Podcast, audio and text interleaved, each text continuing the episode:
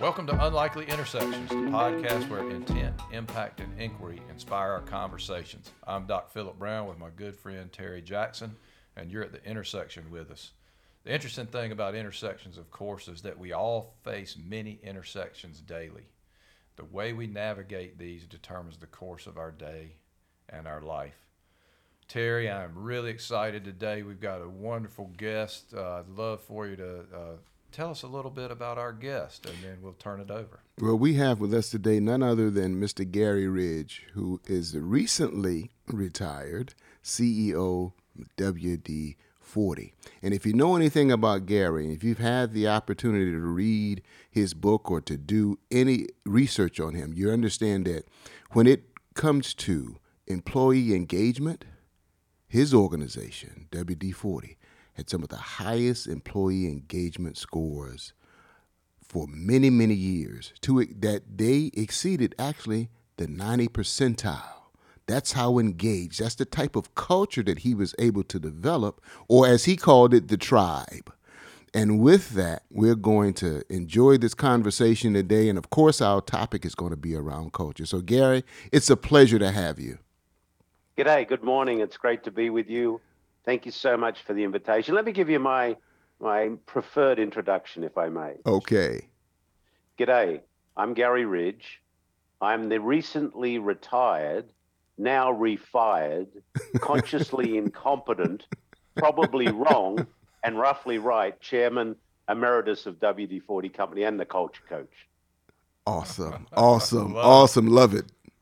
Love it, Garry. So, give us a little bit of background around, you know, your your travels, your journey to to becoming, I guess, CEO of, and and when you begin to realize the importance of culture within an organization. Yeah, great question. Thank you. So uh, I was uh, with WD-40 Company for 35 years, mm. uh, 25 years as the CEO of a public company. So um, it's been a wonderful journey. I started with them in 1987 in Sydney, Australia, where I opened our Australian subsidiary. I transferred to the United States in 1994 uh, to head up our international expansion program. Uh, we wanted to take the blue and yellow can with a little red top to the world because we knew there was lots of squeaks and rust out there that we could help people with. And then in 1997, the then CEO retired and uh, I was given the privilege and the opportunity to lead the company, and and that was kind of the turning point. Uh, I remember very clearly October seventh, nineteen ninety seven, um, and uh, I thought, wow, you know, I, I, I was scared but not afraid. In fact, mm. as a U.S. public company, I'd actually never been to Wall Street, so mm. that was probably a good thing. I hadn't been um, tainted yet by the uh, um, the, the short sightedness. But it actually all start. My, my my aha moment was actually on an aeroplane. Mm. I was flying from Los Angeles to Sydney, and I was in the early stages of my CEO role, and I was actually reading some of the work of the Dalai Lama. Mm. And in this piece I read, he said our purpose in life is to make people happy. If you can't make them happy, at least don't hurt them. And I went, well, that makes sense. And funnily enough, at just about the same you know, moments later, I was reading something and I read this quote from Aristotle Pleasure in the job puts perfection in the work. Mm. And I thought, my goodness, what is this message I'm getting? If we can create an environment where people know they matter and they know they belong, would they do? Would they be happier at work? Would they go home happier? And would they do? Um, would they create better results? And I thought, wow, that's pretty interesting. I then started to think about how do I learn more about this. So I looked around and I ended up uh, enrolling in a master's degree at the University of San Diego. Mm. And that's where I met my dear friend, my mentor, and eventually my co-author, Dr. Ken Blanchard, the probably the guru of servant leadership and the one-minute manager. And in that two-year master's program, I learned the tools of servant leadership mm. and I started to apply them at WD-40 Company. And the rest is sort of history. We We've built a wonderful culture, and it's not about me. Um, you know, the three most important words I ever learned in my life were "I don't know," and then getting happy with that was fine. But we, as you mentioned, Terry, we built a wonderful culture, and when I I didn't. Re- I haven't retired actually. I've refired. but you know, WD-40 Company today uh, is in 176 countries around the world. We have a last employee engagement uh, survey, which was in March last year. We had employee engagement at 93%. Mm. 98% of the people say they love to tell people they work at the company. 96 or 7% say they actually respect their coach, who is their boss. We don't have managers. Words matter. We, they're, they're called their coach. And it's all because um, we have a, a group of people that come together every day to protect and feed each other. Now, interestingly enough, Aristotle was right because at the same time, over a 25 year period, we 6x the revenue mm. and the hmm. market cap grew from about 200 and, or 300 million to just near $3 billion. So not only did we have an organization that was sending people home happy, but uh, we had an organization that delivered substantial financial rewards. And, you know, finally, I just sum it up like this Imagine a place where you go to work every day, you make a contribution to a purpose that's meaningful and bigger than yourself, you learn something new, you're protected and set free by a compelling set of values, and you go home happy. And why is that important? Happy people create happy families. Happy families create happy communities. Happy communities create a happy world. And by golly, we need a happy world and business has the biggest opportunity ever to do that. So that's a little bit of the story. Wow, I mean, I could, that's that's so so compelling, you know, and uh, and it's amazing. You didn't even really talk about the the product itself, right? And for somebody like myself, who, you know, I do a lot of outside work as a as a hobby, right? I have a couple tractor, do tractor work, do all kinds of fixing things, and I wouldn't dream of going anywhere without a couple of cans of WD 40 tucked away because if you got that and a roll of duct tape, you can buy time to do just about anything in that realm. And absolutely, you know, and it's just so, I mean, that's so powerful. Now, I heard recently, um, I saw a little clip by Simon Sinek who was calling you out in particular as a street whisperer. Uh, and and I can't I, I won't get his his characterization of that exactly right, but it was something around the fact of some criticism that was going toward quarterly earnings, and and you had a pretty powerful response. And I was wondering if you'd share that a little bit with our audience. Yeah, sure. Simon is a good friend of mine. We met each other about 15 years ago, and I've learned a lot from Simon. So thank you to Simon. Yeah, I think what he was referring to was, you know, this Wall Street, you know, need to create quarterly earnings. And and I think he was said, if this is the same instance, he said, uh, he would have said that, you know, one time I was on a, an earnings call with some analysts and, um, and the analyst said, you missed your number this quarter. I said, it wasn't my number, it was yours. My numbers are fine. Thank you. and so and, that... and it really, it gets back to this, you know, short-term yes. thinking. You know, we, we yes. Simon's whole you know platform is playing the infinite game, yes, where not the right. finite game. Now, you have to play, have to have finite events within the infinite game. Don't get me wrong there. You have to have, you know, clear strategy. There's there's two things you need in business. You need a very good strategy and a high will of the people. Mm-hmm. And and a lot of companies spend a lot of time on developing their strategy, but not enough time on developing the will of the people or, you know, a high engagement. You, you can write the best strategy, strategic plan in the world. We write a nice strategic plan. We take it to some smart professor of Harvard or wherever. He marks it up and says, Congratulations, well done. You've got a great strategic plan. 70 out of 100 for your strategic plan. But if only 20% of your people go to work every day and are engaged and you know working towards a purpose and learning and having values 20 times 70 is 1400. There's your output. But if 80% mm-hmm. of your people, remember what you know Aristotle said, if 80% of your people go to work every day and are engaged and working towards a purpose that's meaningful and you're learning and being protected and set free by values, eight, 80 times 70, well, seven eights of 56, 5600. Duh. the math is simple. Very simple. Yeah, that's so, it is so powerful. I'd love to hear. So, talk a little bit more about that will of the people, right? Because for me, as a, as a person who's been through, you know, the recent thing that we've been through in healthcare, of course, is the pandemic, and what we've seen um, is a group of team members who are just just in a really bad place, right? Like you know, they're questioning everything that they do. The engagement is at an all-time low. People have left the profession.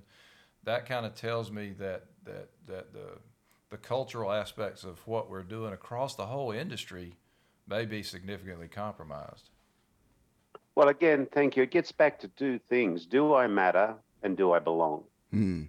And you know, one of the biggest desires we have as human beings is to belong. That's why I developed the tribal leadership concept. You know, we we think about you know tribes go back to the beginning of time, whether it was Ugg the caveman who was out hunting with his mates for the you know for whatever they they were going to eat. So belonging is so important, and you know belonging is about you know do I matter and am I being you know treated with care and candor and, and am I being held accountable and and am I being responsible and uh, you, Terry, you remember this guy, right? Yes, I remember that guy. I was I was just thinking about that guy. I was going to ask you about him.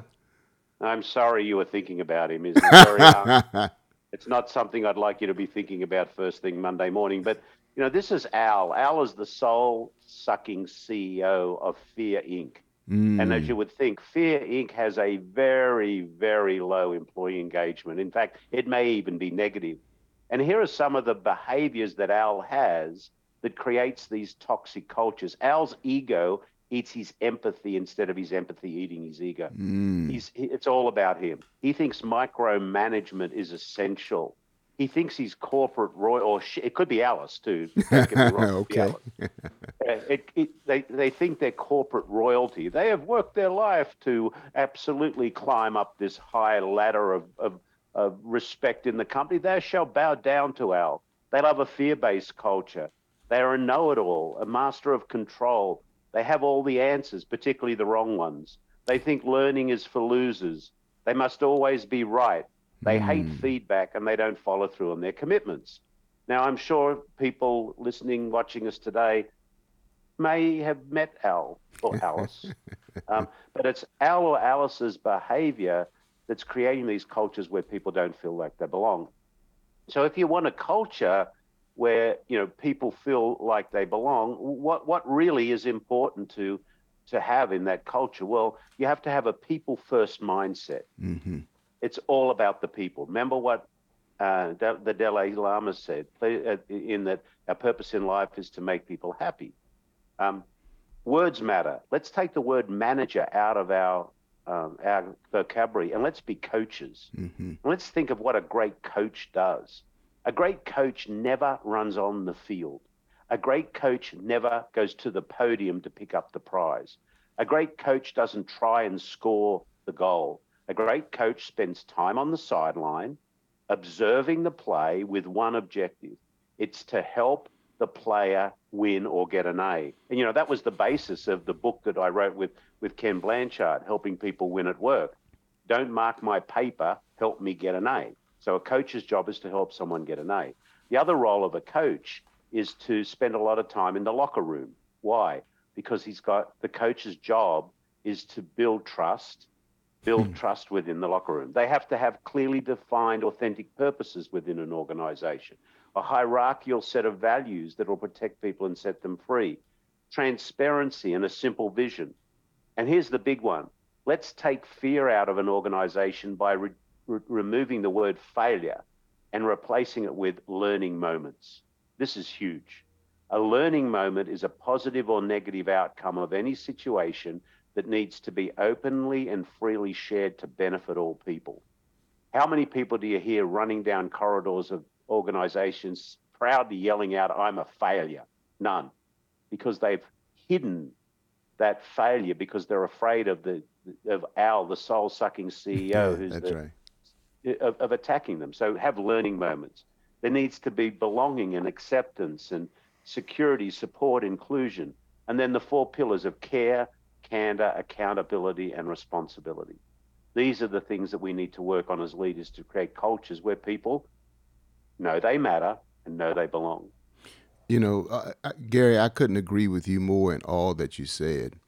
And it's it's an easy read and it's easy to listen to.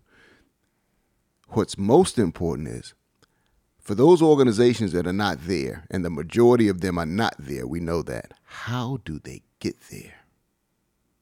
Well, the first thing is a realization that it's all about the people. Mm. And, you know, put your ego aside. It's not about you, the leader.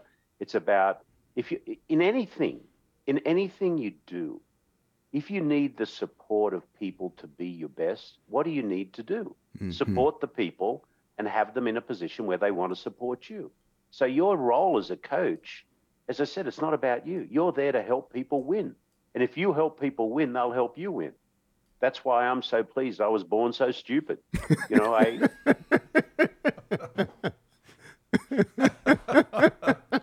That's a good one. That's a good one. And you know what? There's probably more CEOs who probably wish that they were born stupid because they have made it all about them versus the organization. You know, uh, just a little bit of how we met. We met, I guess, several years ago in Phoenix, Arizona, uh, through our mutual friend and, and mentor, Marshall Goldsmith and I've learned a great deal from him. And, and now, of course, Philip has had the opportunity to meet him. But tell us a little bit about Marshall's, I guess, impact on you and, and, and how you guys actually uh, met. Sure. So um, for six after uh, graduating from the master's degree at USD, a few years later, I uh, I went back to USD and became a professor mm. to hmm. teach in that program. Mm. And for 16 years, I've taught a, a class in the Master of Science in Executive Leadership around building corporate culture. And way back then, I, before I knew Marshall well at all, I got his book, What Got You Here Won't Get You There, which is one of the best reflections of Al ever. And I used that as the text in the class. And I hmm. knew Marshall lived in San Diego. So uh, on a whim one day, I called him up and he answered his phone. I said, Hey, Marshall, I'm Garry Ridge. I'm at that time I was CEO of WD 40 Company, but I'm also a professor, adjunct professor at, at USD. Uh, I'm teaching this class. I use your book uh, as one of the texts in the class. Would you consider coming to my class and talking to my students? Mm. And uh, Marshall uh, probably says now, unfortunately, said yes. So I never let him go. so for uh, year after year, Marshall would graciously come on a Sunday morning, as you know, as Marshall is, he's just a giver, uh, and he would um, uh, teach, help teach his principles in in my class. Um, so we just, you know, over time became friends. And uh, when he was putting together his, you know, he had a dream where he he said, I he said he was going to retire, and as we know, he didn't. He's busier than ever right mm-hmm. now. He said, I want to get at that stage 15 people and teach them everything I know for free, as long as they uh, commit to doing it uh, as they get older, feeding it forward, paying it forward. So I was at a meeting uh, up at Rancho Santa Fe one day, and, and Marshall saw the sign that we were there, and he comes, you know, bursting into the room, and as Marshall does, "Hey, Garry, hey, Marshall, how are you?" Blah blah. Hey, you better better sign up for my 15 coaches. I said, "What are you What are you talking about?" And he told me the story, and I said. Thanks, Marshall, but you know I've had the privilege of learning so much from you. I don't want to take a seat from someone else. I can get hmm. everything for free from you anytime I want. Marshall went off. So about two weeks later, I got a call from uh, my one of my co-professors, and they said, "Congratulations! Do you see you're in the first 25?" I said, "What are you talking about?" He said, "You've just been named as one of the 25 in Marshall's group of uh, that he's putting together." Mm. And I said, "Really?" So I called Marshall up and I said, "What's the deal?" He said, "I told you you're going to be in this," which That's has been Marshall. fabulous. Yes. Which has been fabulous, and you know, I in fact in a week or two, I'm I'm flying off to Dubai, uh, and uh, Marshall and I are coaching uh, together uh, mm. in, in, in Dubai. He's coaching the CEO of a company, and I'm coaching the COO, and um, and I've met many many great people through the group uh, that you and I are in, Terry. People like Chester Elton, who wrote mm-hmm, the book, mm-hmm. um, The Carrot Principle in later times, Anxiety at Work, mm-hmm, and mm-hmm. uh, Leading with Gratitude. Uh, you know, Ron Carucci, who, mm-hmm. who just wrote a great book, fan, one of my favorites, mm-hmm. to be honest, um, is the name of the book, and one of the best I, have seen it, and a bunch of other people that we we and you know we form a circle and we just help each other out as we're doing today. That's all we do. We're here to pay it forward and try and make the world a little better place by helping people build organizations where people actually love to go to work. Yes, absolutely, absolutely. You know what's interesting to me is the fact that you, as the CEO of WD-40, decided to actually teach an MBA course I can't recall, not to say that it's it doesn't happen, hearing a CEO talk about teaching a course. What was the impetus behind you teaching the course, and what gifts did you receive from your students as you taught the course? What learnings were there for you? Well, they say one of the greatest ways to learn is to teach. Yes. And certainly, you know, over the 16 or so years that I, I've taught at USD and the many, many um, leaders that have gone through that program, you learn something every day. Um, and you get to, you know, to test your theories and have people put it to work. But, you know, some of the greatest gifts I've got from that program is actually seeing people go and do it. And why did I do it? Because of the gift that Ken gave me, Ken mm. Blanchard. Mm. Um, he, his gift was to teach in that program. And I, I took what he, I learned from him and many of the other professors there at the time, and I decided to do something with it. And in doing something with it, we created a place at WD 40 Company where we were making a positive difference on people's lives. And, you know, life is a gift. We don't want to send it back unwrapped. And a lot of mm. people are not unwrapping life. And, mm. and you know, as I said, I think business has the biggest opportunity and responsibility ever today to make a positive difference on people's lives because we touch more people every day than most any other you know, system does. And we need to do something about making the world a better place. This is not a good place right now. Mm. And, you know, we need to do something about that. You know, people are getting laid off and, you know, we're going through this, these terrible times. And, um, and we've just been through this big life lesson of, of COVID. And, mm-hmm. and look at the way mm-hmm. that changed the environment. So we, we've got to do all we can to help people and create these places because again, you know, it's, it's life is a gift and, and we, we better treasure it. Yeah.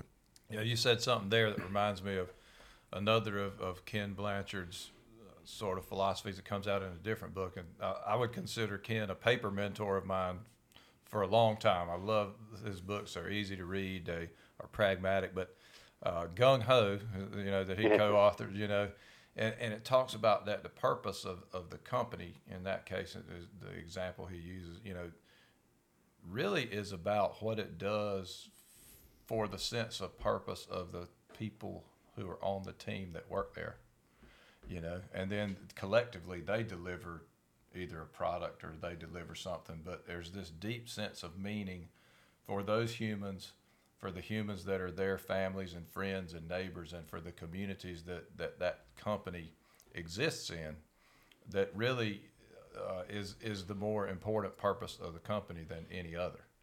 Um, Absolutely. And yeah, we have a we have a we have a job to do, and we should be doing it.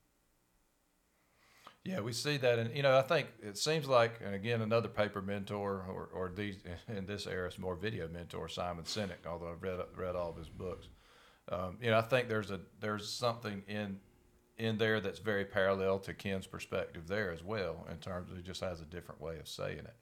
But, Absolutely. So, and talk a little bit about what that would feel like as a team member. Uh, you know, because you've obviously spent a lot of time in cultivating it? Yeah. So I think how it should feel is around the four pillars of care, candor, accountability, and responsibility. So if you're a, a, a team member, a tribe member, your leader cares about you. And care is not only rewarding and applauding you for doing great work, but being brave enough to redirect you when you're not moving towards the A. And, and, and you know, it's unfortunate that a lot of people protect their own comfort zone at the mm-hmm. expense of someone else's development. Mm-hmm. It's you know so they're not brave enough to do that. But great leaders both applaud, reward, and redirect. So care is number one. The second one is candor, mm-hmm. and I, mm-hmm. I kind of pinched or I borrowed this from Simon. No lying, no faking, no hiding. Mm-hmm. I believe most people in organizations don't lie. I believe they fake and they hide. Why do they fake and hide? Well, because Al, the soul sucking CEO, who's, you know, putting fear into the organization. They don't have learning moments, they have mistakes. So you've mm-hmm. got to have that area of, of that. And, and, and again, having that coaching mentality around that is very important. Then there's accountability, and that was really the basis of, of what Ken and I wrote about in, in helping people win at work. You know, I was in Ken's in the class with Ken and he was telling a story about when he was a professor and he used to give out the final paper at the beginning of the class. And the academics said, What the hell are you doing, Blanchard, giving out the final paper?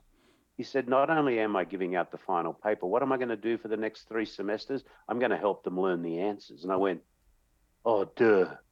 In organizations, most people don't succeed because we haven't been clear about what we're going to hold each other accountable for. Mm. And so it's, you know, what do you expect from me? What do I expect from you? Are we going to have the opportunity to have open and honest conversations about that? Are we going to do it regularly with one goal in mind, and that's to help you, the person that I have the privilege to coach and lead, get your A? And if you don't know what the A looks like when it walks in the room, there's no way you're going to get it. So accountability is very important.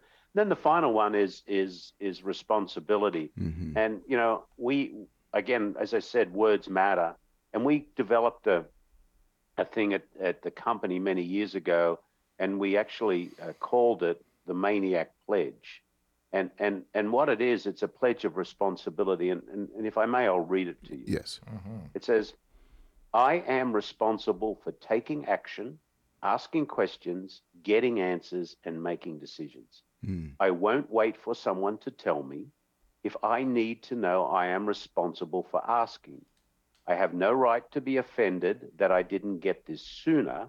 And if I'm doing something others should know about, I am responsible for telling them. Mm-hmm. So, a clear pledge of what we're going to hold each other responsible for. So they're the four pillars care, candor, accountability, responsibility, and, and seeing them in action. You know, it's not about the words. This whole thing is simple. It's not easy.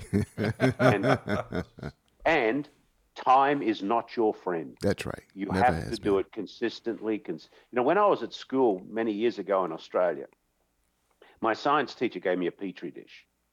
And he said, We're going to grow culture in this petri dish. I said, Okay, fair enough. So, what's important?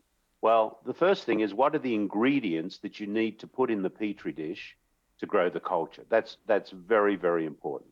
So, growing gate culture, you need to put you know people first mindset, values, purpose, care, candor, account, all that stuff goes in the petri dish. Now, what's what do you need to do next?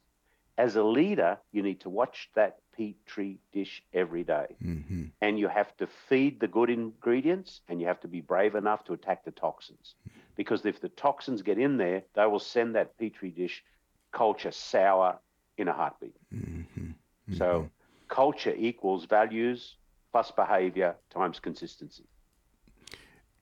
You know, it's it's interesting, and and we talk about culture, and and people and leaders talk about culture in organizations all the time.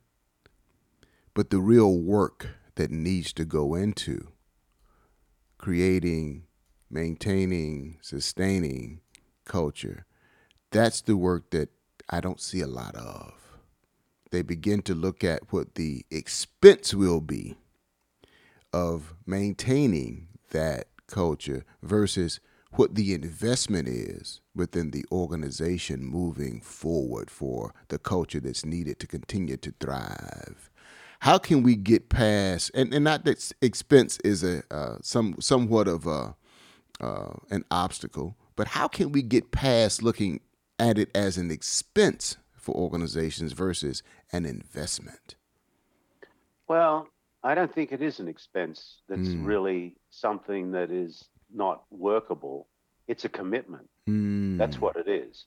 You know, it's not expensive to have a clearly defined purpose. Hmm. it's not expensive to have a clear, clearly defined set of values that protect people and set them free. It's not expensive to have an attitude of care, candor, accountability, and responsibility. What it takes is commitment. Mhm. And a lot of organizations think you can go and do some training course, bring in some consultant, some expert, they'll sprinkle some fairy dust over your organization and pew, you know, you have Chia pet. you know, Yeah, yeah, Yeah, yeah, that's it. now- now- now you have culture. Doesn't work that way. It, it's the foundations that are important. Do you have a, you know, again, the, the foundations are so important, and, it- it's again, it, it's it's it's really these things. Do you have a dedication to people? Do you have a clearly defined purpose? Are your values in place? Do you have a mindset of learning, learning moments instead of failure? And are those four foundations there care, candor, accountability, and responsibility? That's it. That's the model. And if you ha- and, and then you have to do it every day. And these things don't cost a lot. This is not a, a multi-million dollar program. It's simple basics. Remember I said this is simple, not easy, and time is not your friend. Yeah, it's so powerful. I want to go back. You you know you were talking about the the four components and the responsibility, accountability, eh, and what it takes to get there. And one of the you kind of touched on it. One of the definitions I've always thought around accountability is really is what am what is the team counting on me for, right? So I kind of think that accountability is is the person, right? Like what what they need to bring to the whole that that uh, delivers a tremendous amount into their sense of purpose, right? Because they when they feel needed, because they are, then you know, and there's clarity, then magic happens almost. But with all that said, you talked a little bit about the courage component of coaching and the obligation to say, this is what it looked like. And from the standpoint of, you know, we all have different temperaments, talents, and convictions. And you mentioned not a lot of people were willing to do that part because it took them out of their comfort zone. I was wondering if you could talk a little bit about developing that courage as a leader to have those conversations and how you help how you nurture that in yourself or in you know other you know middle leaders and so forth It's love. Mm. It's absolute love. And I'll tell you why. I was one of those persons who was protecting my comfort zone at the ex- at the expense of other people's development because, you know, I, I didn't want to have those mm, crucial conversations from time to time. Mm. And then something hit me a few years ago. It is that the more I love and care for someone, the more important that conversation is. Mm. Because if I'm truly committed to them, you know, stepping into the best version of their personal self, as long as there's no, you know, sad agenda in my conversation, it's my responsibility to have that conversation. And that's where values come into play in an organization. And I give you a very, very simple example on that. You know, at WD 40 Company, our, our second value, and our values were hierarchical. Our first value was we value doing the right thing. Our second value is we value creating positive, lasting memories in all of our relationships. So one time, mm, some time ago, I, I was in a meeting, and one of the tribe members in a meeting early in the morning was not creating positive, lasting memories. They were having one of those toxic moments where Mhm. whatever happened to them that morning was not benefiting those who were in the room. So what do you do as a leader? Well, option A is you stop the meeting and you, you know, inject fear by reprimanding him. Eh, that's not going to work Mhm. because everybody else in the room, next time there's a meeting, will be saying, Am I going to get the arrow today if I misbehave? If that's it. Second thing, you do nothing. Eh, that's not going to work because now you're not doing your responsibility as a leader. Mhm. So you've got to have that conversation. So the meeting ended, and I said to this person, "Hey, let's go for a walk."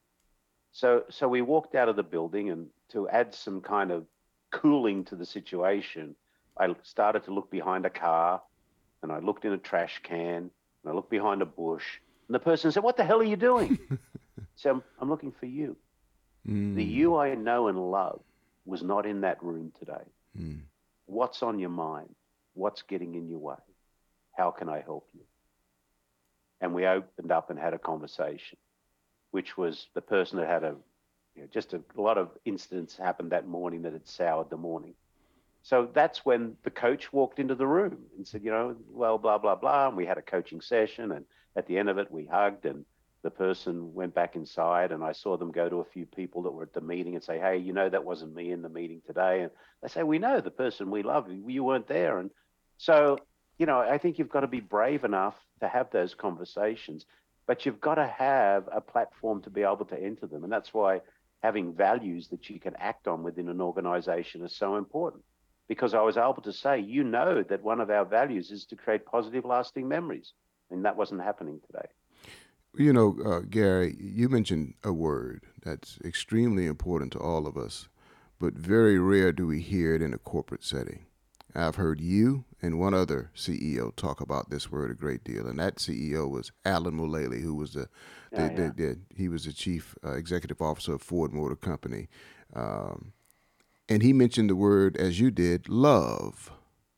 It's rare that you hear that in a corporate setting from a, a CEO, and I remember asking Alan, when did you begin to understand the impact of love in the corporate setting? And I'm going to ask you that same question because very I think there's fear around interjecting the word love into a corporate setting.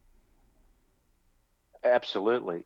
And, you know, the other person who uses it is Bob Chapman from Barry Wehmiller. And I learned something from Mm. what he said. And he said, just remember, everybody who walks into your operation one day is someone's precious child. Hmm.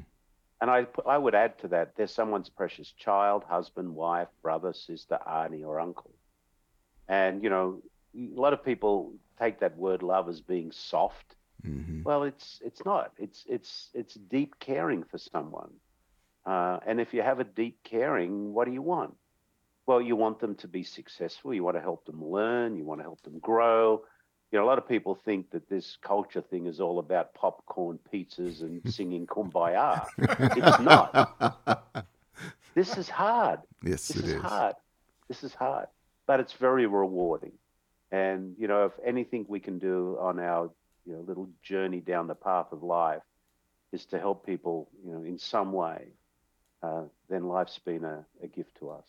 I want to take a second and just say, wow, thanks for that. That, that hit me, hits me at a really, uh, really interesting and good time for me in my life. That that the love is such an important part of leadership, even in the corporate world. And for me, as a, a person who was trained as a surgeon, I mean, love has been a part of everything I've always done for patients, right? Even though, I mean, let's face it, surgery hurts people but it's a lot like that tough conversation, right? Like it, it's for the greater good, right? It's for the trying to have the the goal of getting back to better health, um, and being able to navigate those things is really important. So you know, in my leadership, I've always I've always felt that, but I can't say I've been comfortable saying it.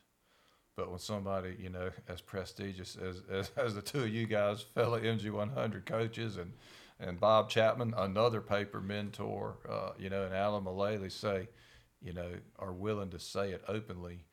That gives me number one. It, it lays out the challenge to me that hey, man, it's okay to put that language into your into your work leadership. Uh, you know, and it also says it, it, it's a it's an aha moment for me in healthcare uh, because I'm just realizing now how absent that word, just that word, is in things that we do, even though so many of us actually feel it. Uh, you know, it's fascinating. I've got a book coming out in just a couple of couple of months, and that is one of the concepts in there. That is one of the aha moments about that, the love that underlies the relationship with the person you're taking care of. But the aha moment that's hitting me now is that, you know, in leadership, whether it's corporate America, whether it's, you know, a family or whatever, it is that love, and it's something that we ought to actually be talking about front and center as we go forward. So thank you for that. That's powerful. Yeah, it's and it's amazing how much courage you get from love. Mm-hmm. Because it was that moment for me where you know I was not I was protecting my comfort zone, where I really realized it's love that's going to give me the courage to have that conversation because I'm going into this conversation with one thing in mind, and that's for that person to be able to step into the best person, the best new person they possibly can. Mm. And if I love them enough, I have to be brave enough to have that conversation. Mm-hmm. Absolutely. You know, now that you are the refired individual that you are, a refired CEO, what are some of the learnings since you've you you've been refired that you've gained from working with clients, working with others, now that you've had the chance to kind of step back as the the uh, CEO of WD-40?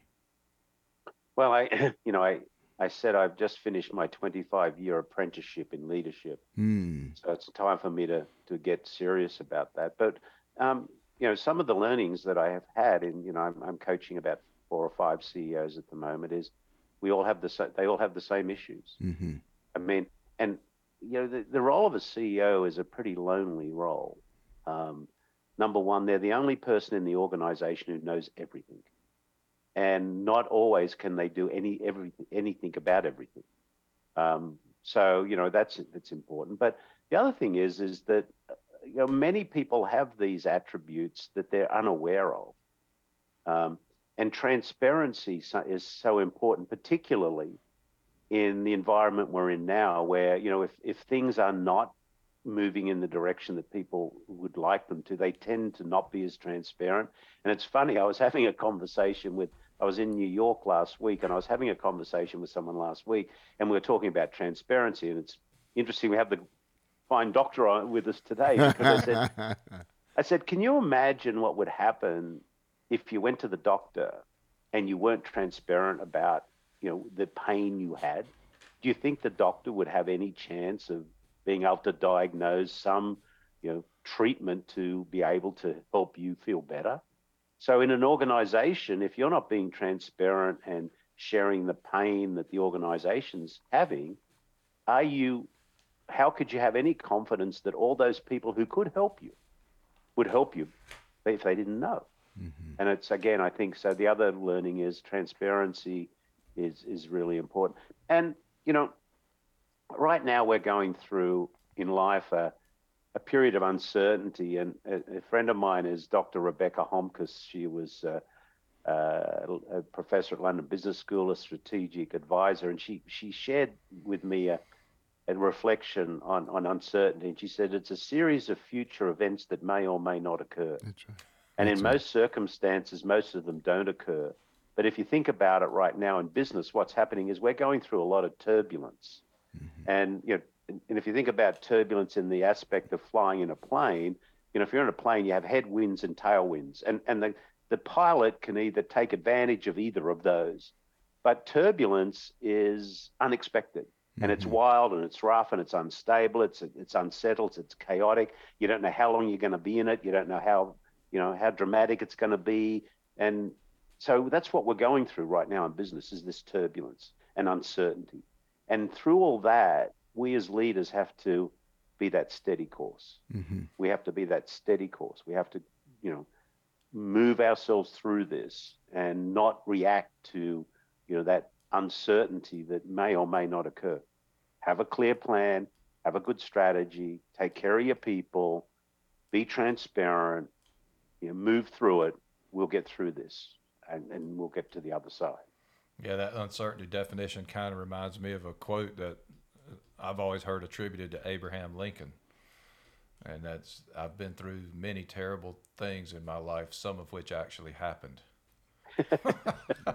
I love it. That's beautiful. Yeah, I gotta I gotta take. Hang on, I need my pen. you know, a- a- absolutely. You know, one of our good friends, also Dr. Price Pritchett, talks about ambiguity yeah. and uncertainty, and what it made me realize during the pandemic is that uncertainty and ambiguity always exist. It has always existed. The pandemic brought it to a visceral level for us. Yeah. And we didn't pay attention to all of the uncertainty that we face on a day to day basis. So, one of the things I'm big on is from leadership to culture to navigating un, uh, uncertainty and ambiguity. How do we begin to teach this to younger kids such that when they join organizations, we don't have as much teaching to do. It's more of the commitment to to the to the continued cultivation of because we talk about accountability and often people aren't taught accountability in their regular lives. It's only when we get to the organization that we continue to hear about accountability, accountability, accountability. How do we get make that a part of a person's life at a very early age? Because that's where the real that's where the, that's where the solutions are. If you catch people early and you teach them what they need to know early, then we don't have to do anything but nurture and cultivate them as they move along in life versus trying to take an adult who's never been accountable, strip them down, deconstruct them, and all of a sudden we're going to teach them to be accountable. How do we do that? That's a great question. And I wish I had the answers, but I have a theory. Mm. Where do kids learn from? Their parents and those around them. Mm-hmm. So, what do you think they think when the person that their their mother, their father, whoever goes home every night and says, "I hate my job. My boss is a jerk. I'm, you know." Uh, do you think they're going to go? I, I really want to be part of that. I can't wait to go out. yeah, I, I can't wait to go out and be part of that jerk organization, right? How, how do you get me a ticket to that? So, again, I think you know one of the things we need to do is is help create these environments where people come and say, "Yeah, I really." I really love where I work today. And the dinner table, they're talking about, yeah, I, you know, we're hold, held accountable. They may not use that word, but uh, I think, you know, kids are a reflection of the environment that they, they, they exist in. Um, so how do we fix that environment? Mm-hmm, mm-hmm, mm-hmm. Yeah, it's such a powerful. You know, I, I personally believe there. You know, and you said it earlier, right? Like there's a powerful need to belong, right? And and folks want to belong to things that are special that that keep them safe that allow them to thrive uh, so it sounds like your theory is is definitely tracking mm-hmm. with uh, yeah. key opportunities well, you know, that we have when I started thinking about tribes uh, I, I looked at you know the tribal behaviors of some indigenous groups particularly the Australian uh, indigenous uh, population and the Fijian indigenous population. And if you look at some of the attributes, the number one responsibility of a tribal leader is to be a learner and a teacher. Mm. And, and let me give you the example. If we were to turn back the clock and go thousands of years back to my homeland, Australia, and be observing a group of Indigenous Australians at a tribal meeting, what would the tribal leader be doing? the tribal leader would be teaching the younger tribe members to throw a boomerang. Why? Because the boomerang was the tool of survival. And if they weren't proficient at using the boomerang, their chances of, you know, healthy survival were probably low. So what a lot of leaders don't get right is their number one responsibility is to be a learner and a teacher. That's it. Learning and teaching is the number one responsibility of a tribal leader. And then, of course, you know, there's other attributes belonging, you know, what are, belong. We that's one of the biggest desires we have as human beings. And when we talk about belonging, you think about Maslow's hierarchy to self-actualization. Mm-hmm. The first two rungs of that are basically, do I have what I need to survive, and am I safe? The third one is loving or belonging. Mm-hmm. That's where most organizations fall down because they don't. You know, you can't get to self-actualization if you go don't go up the pyramid but they stall there because of this guy or girl. yep. That's right. Absolutely. Absolutely. wow. It has been just an incredible, incredible, uh, generous sharing of your time, Garry. We cannot possibly thank you enough uh, for taking this time with us. And I, I personally could go on with this conversation. I feel like for hours and hours, and love learning from you and appreciate what you're sharing with our audience. Uh, I guess as we kind of try to wrap up, what are the key learnings you'd love to share with our listeners if you had to leave them with just one or two things that they would take home with them and, and put into practice, into play in their lives? Well, as far as leadership's concerned, it's not about you. It's about what you can do to help others. And, you know, my final thing is always life's a gift. Don't send it back unwrapped. Get out there and do some unwrapping. You know, we have the greatest opportunity. But, you know, the thanks today is to you for allowing me to come here and share some of my scar tissue and some of my mm. learning moments because mm. what I have is only what I've learned along the way, and uh, we need to make the world a better place. Yeah. And we can do that if we if we make, you know, create organizations where people go to work every day, they make a contribution to something bigger than themselves, a purpose that's meaningful. They learn something new, they feel safe and are protected by a compelling set of values, and they go home happy. Because happy people create happy families, happy families create happy communities, happy communities create a happy world, and by golly, we need a happy world. Yeah, and uh, we wanted to, without you making sure that our audience didn't miss this, your book. You know, if you if you happen to have it, maybe hold it up so the listeners can see. I know I have read it personally four times uh, and get something else out of it each time, helping people win at work. Uh, it's just a, a great, great uh, adage.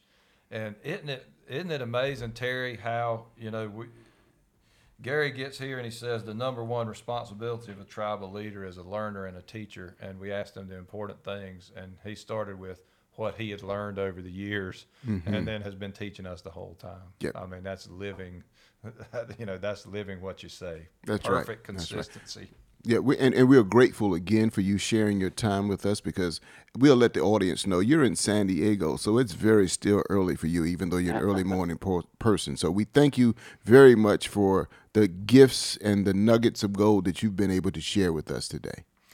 Absolutely. Thank you so much. And for our listeners, even though this is live, it's also going to live on our YouTube channel, which you can pick up at Unlikely Intersections. It's going to live on our website at unlikelyintersection.com. And uh, so we hope you'll reach out and listen. There are so many pearls from Garry in this one that uh, I myself yeah. am going to go back and listen to it several times because I couldn't take notes furiously enough. and if people want to follow me, please follow me on LinkedIn because I'm often posting articles and sharing learning there. So Garry Ridge, G A R R Y Ridge at LinkedIn. You'll find me there, and um, love you to follow me and uh, help, and so I can continue to share some of my scar tissue with you. Thank you so very much. And where can we find you, Dr. Brown? LinkedIn is a good place for me too, Dr. Philip Brown. You can find me, Terry Jackson, a PhD at LinkedIn, and thank you. And we know that you learned, we you have learned a great deal from Garry Rich today.